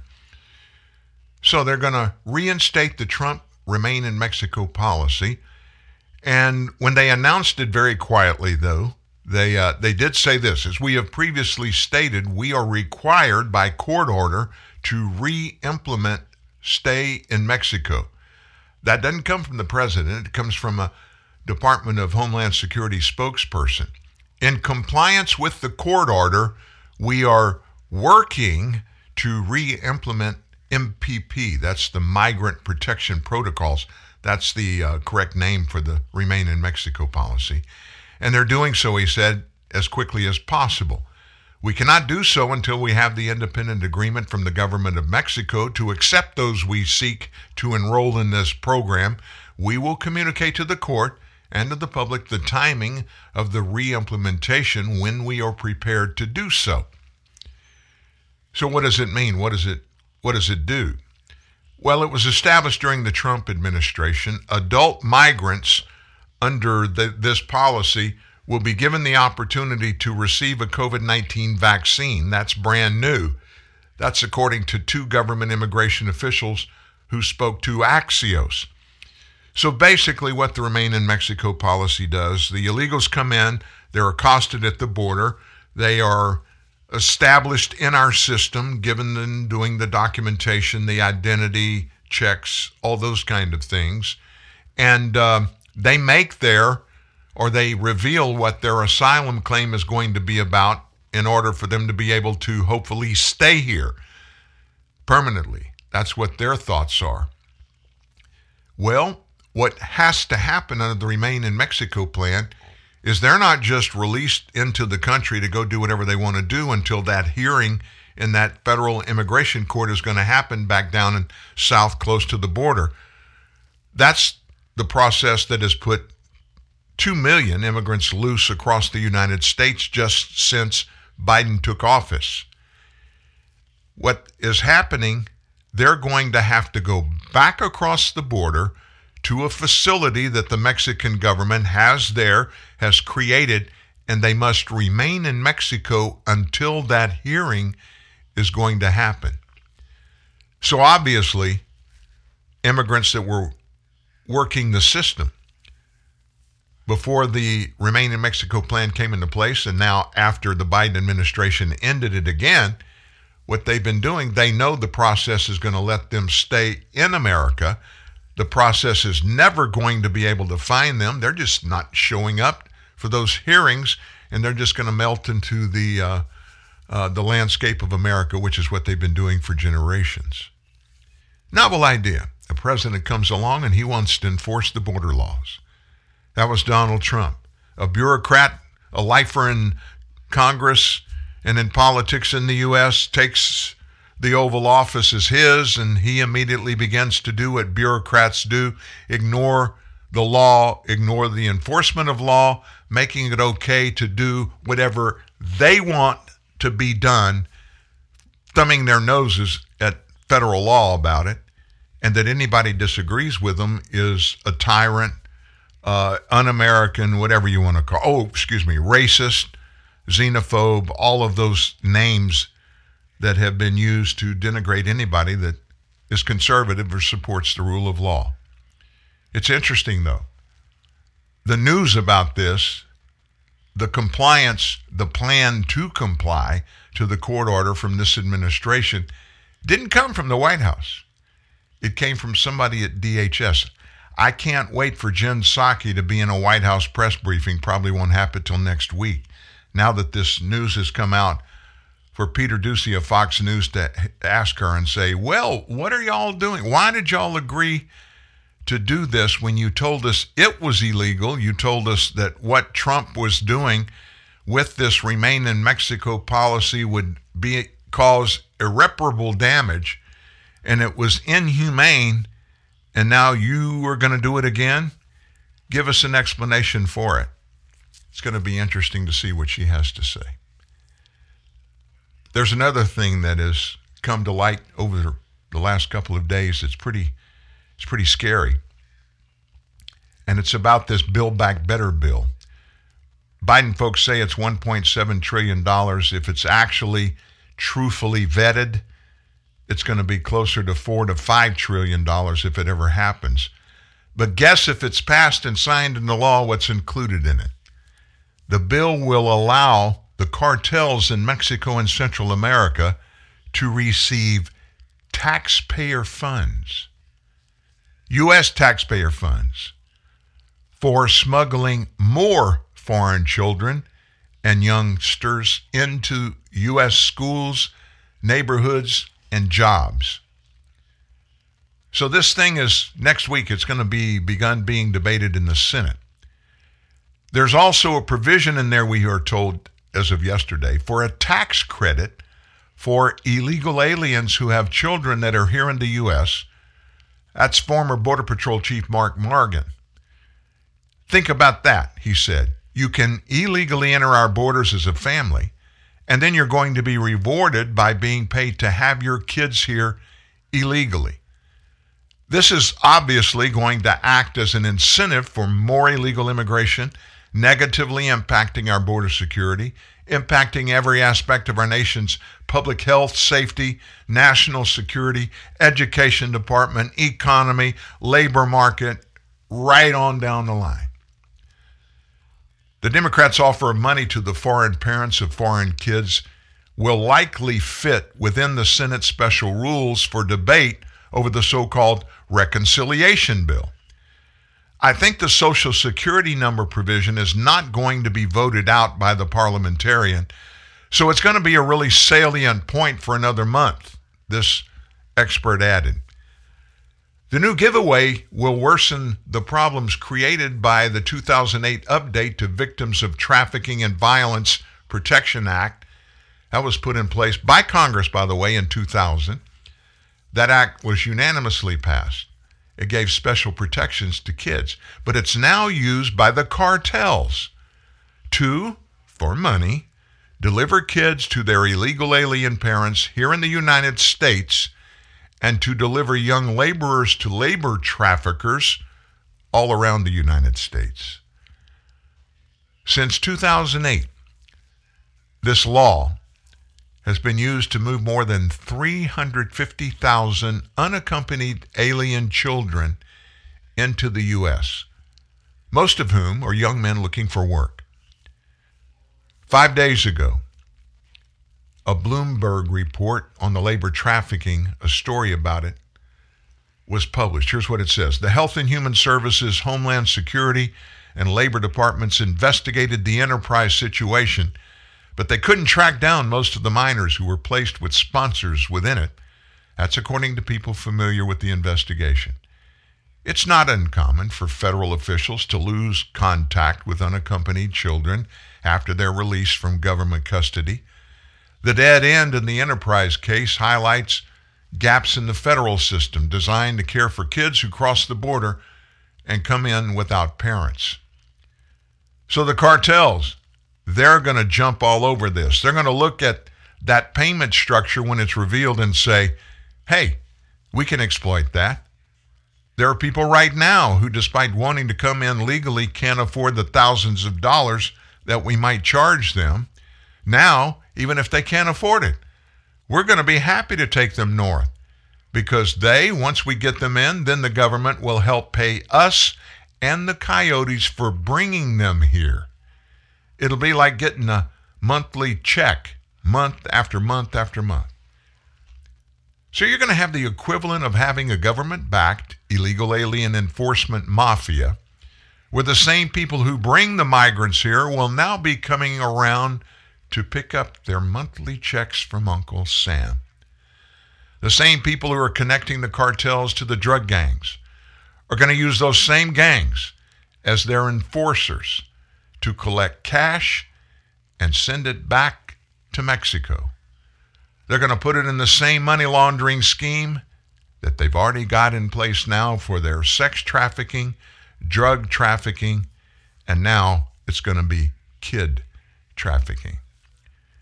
You're going to incentivize some of the most violent gangs that exist and the cartel members directly, in some cases, to come by new homes of these illegal aliens in the U.S. and harass them and take those taxpayer checks. The illegal migrants will pay those checks to the cartels because the cartels have so much clout in their home countries and their family members immediate and extended family members back there. It's going to be blackmail out the wazoo. They'll never be able to walk away from in the same way that a little bodega couldn't walk away from the mob in New York City. They won't be able to get out from the cartels. They're going to continue paying taxpayer funded checks forever because they need the cartels to bring their friends and family up north. Now, many Democrats understand that these welfare checks for the foreign kids are going to encourage more illegal immigration. They already know that. They knew it when they prepared the bill.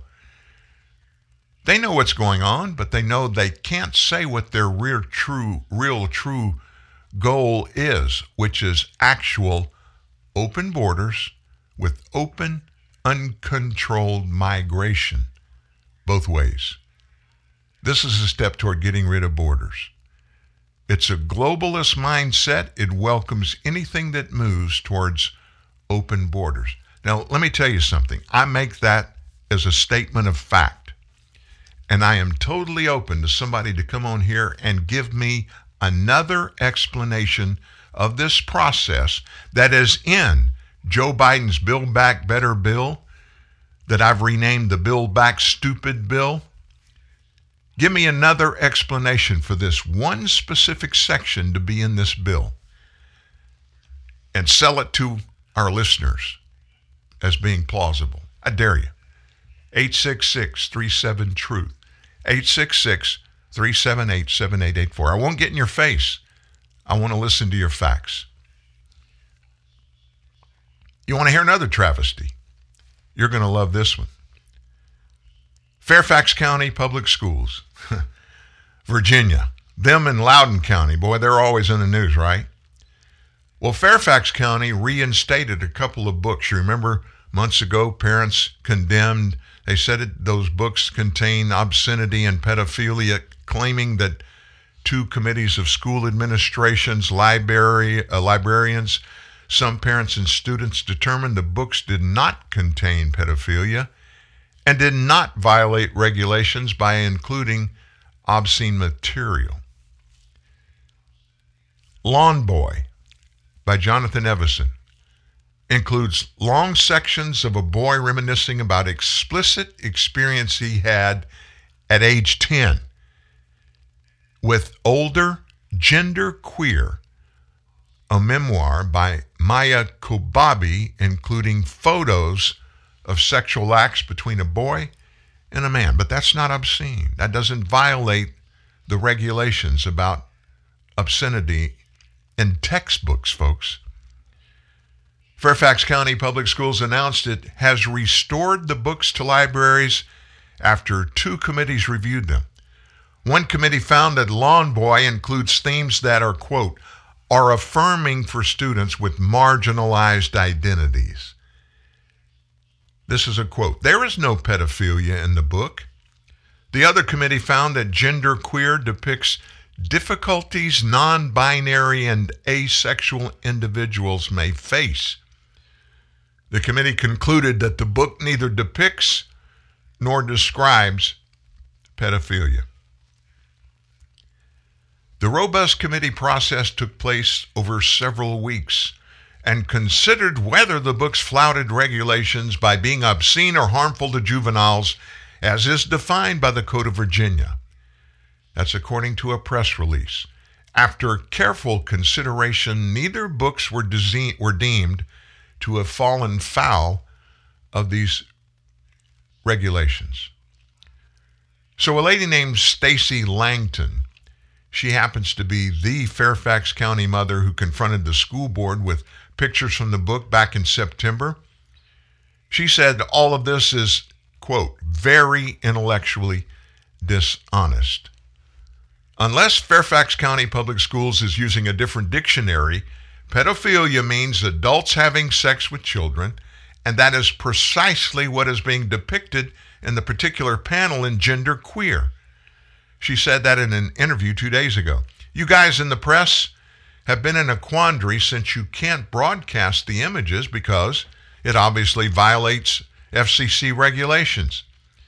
The FCC says the materials can't be broadcast because they're obscene, but Fairfax County Public Schools says they're not obscene. How does a committee come to the conclusion that these materials are not obscene when nobody can print them or broadcast them at a national level?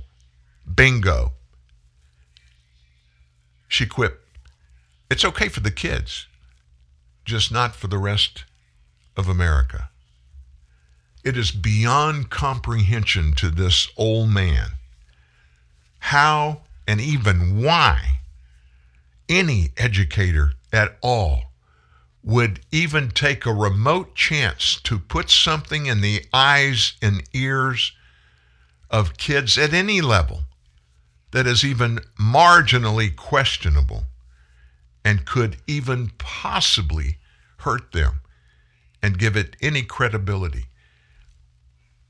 And these same people, these same educators would say, if they were sitting here right now, they would say, Dan, we're not telling them to do anything. We're just giving them all of the information with which they're going to be able to make their own determinations. And you and I both know they're, they've already they've already been saying that. You and I both know that is the height of insanity for adults to take that kind of approach and would just infer and give an open door to the purveyors of everything that goes along with that philosophy. It's hard for me to believe they're actually American people. Thousands, maybe hundreds of thousands, maybe millions that think it's okay for adults to have sex with children. And we're not talking about teenagers, folks. We're talking about kids in grammar school, middle school, high school. We're talking about those that are far away from being mature enough to comprehend and make any choices. And the ultimate tragedy is these educators and administrators, they're bypassing the parents of these kids. They're actually taking the position and are operating top down, and their thought process begins and ends right here. Parents, they don't have authority to teach these kids. That's what the government gives us power to do. Therefore, we have the power to determine what their kids are going to learn at public school. And as this continues to grow and keeps growing, folks, you can book it. Private school around the nation, not just Christian schools, but private schools of every kind, are going to continue to see their enrollment skyrocket. What happens on the other side? Public school accomplishment and accomplishment in the lives of public students that go to these schools is going to continue to decline. And America is going to finally awaken and realize that we've been in public education windfall for decades. And it may be too late for the public education system to even survive. More in a minute. So you guys grew up together? Yeah, since third grade. Oh, what are you looking at? I, am not looking at it. We're not good uh, enough for you. You look for something else? No, I, just, I don't know. What are you, big supermodels? Oh, Jesus! Supermodels! What do you model, gloves? What are you doing? The girl's totally into me. Brad, eat a Snickers. Why? Because you get a little angry when you're hungry. Better? Better. So, ladies. So, losers. Stacy, relax. I'm sorry. You're not you when you're hungry. Snickers satisfies. Ladies, we ask your forgiveness. Please forgive our immaturity, our outbursts of tacky compliments. Forgive our browser history. Forgive our hormones taking control of us. Forgive us for thinking an open shirt is the ultimate weapon of appeal. Forgive us for opening our beers like primates. Forgive for taking a no as a yes for insisting on playing a guitar that doesn't exist. And please forgive us for never washing our hands. Ever! Schneider, the beer with the exact maturity of the man who's in the process. Nowadays, it's more important than ever to know the value of a dollar, or three, or four, or five, or even six. New Dunkin' Go-To's now with brews. Tasty breakfast combos that give you more bang for your bucks. Get a wake-up wrap with sausage and a medium hot coffee for $3. A bagel with cream cheese spread and a medium hot coffee for $4. A bacon, egg, and cheese croissant with a medium hot coffee for $5. Or a power breakfast sandwich and you guessed it, a medium hot coffee for $6. Dunkin' Go-To's now with brews. America runs on Dunkin'. Participation may vary. Exclusions apply. Limited time offer. The Truth and Dan Newman goes together like beans and rice, brats and kraut.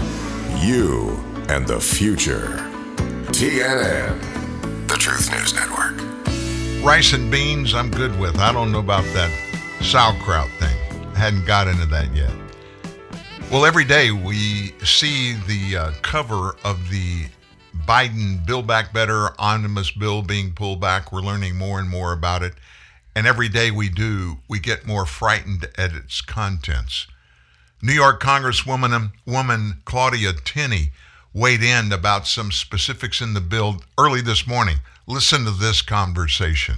President Biden's massive social spending bill is heading to the Senate next week. It comes as the NPR Marist released a new poll on President Biden's approval rating, dropping to lows of 42% approval. Joining me now, Congresswoman Claudia Tenney.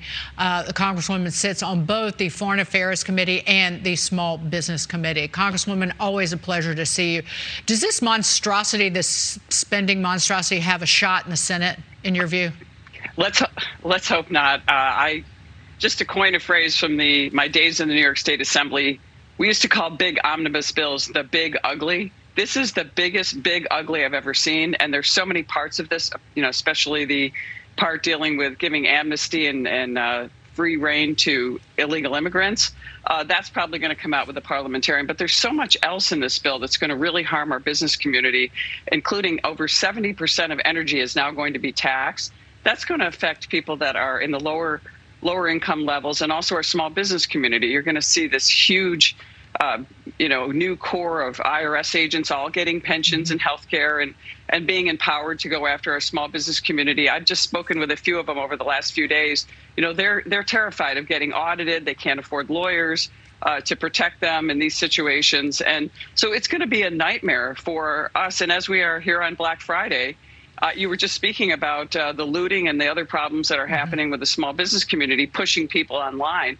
This is also going to have a devastating effect on on uh, our small business community, and they dri- they drive our economy, particularly in upstate New York, where over 95% of our business is actually and our employers are, are actually small businesses. James Freeman, jump in here. Yeah, uh, Congresswoman, lots to uh, be concerned about in this, and I, I guess on the we've been talking about the the spending surge of this era. This is really going to create more of it, and also the the disincentives to work. I guess that's what I worry about is is the uh, the the surge in benefit programs. I, I know uh, Casey Mulligan at uh, the University of Chicago and others have warned about this is going to exacerbate this problem where you you further discourage people from work, adding new benefits of various kinds. Um, could we could we see an even tighter uh, labor shortage after this thing passes if it does? There are so many unknown things about this thing. And every day we find one more little tidbit about the Build Back Better not being so much Build Back Better. And don't you dare question any of them about it. They know better than you and I do. And that's what this is all about top down power over the people you and me. Hey, listen, thank you for being here today. Glad you had uh, the day after Turkey Day that you shared with us. We'll back in the saddle on Monday, first thing, 9 to 11. We've got our bullet points offering tomorrow where we pick the top stories of the week. We bring you details just to make sure you didn't miss anything important. So, as you um, spend the day eating some of the leftover pecan pie and turkey and dressing, just relax a little bit. Have a great weekend. We'll see you Monday morning here at Truth News Network. TNN Live. See you then, folks. Long ago, and oh so far away, I fell in love with you before the second show.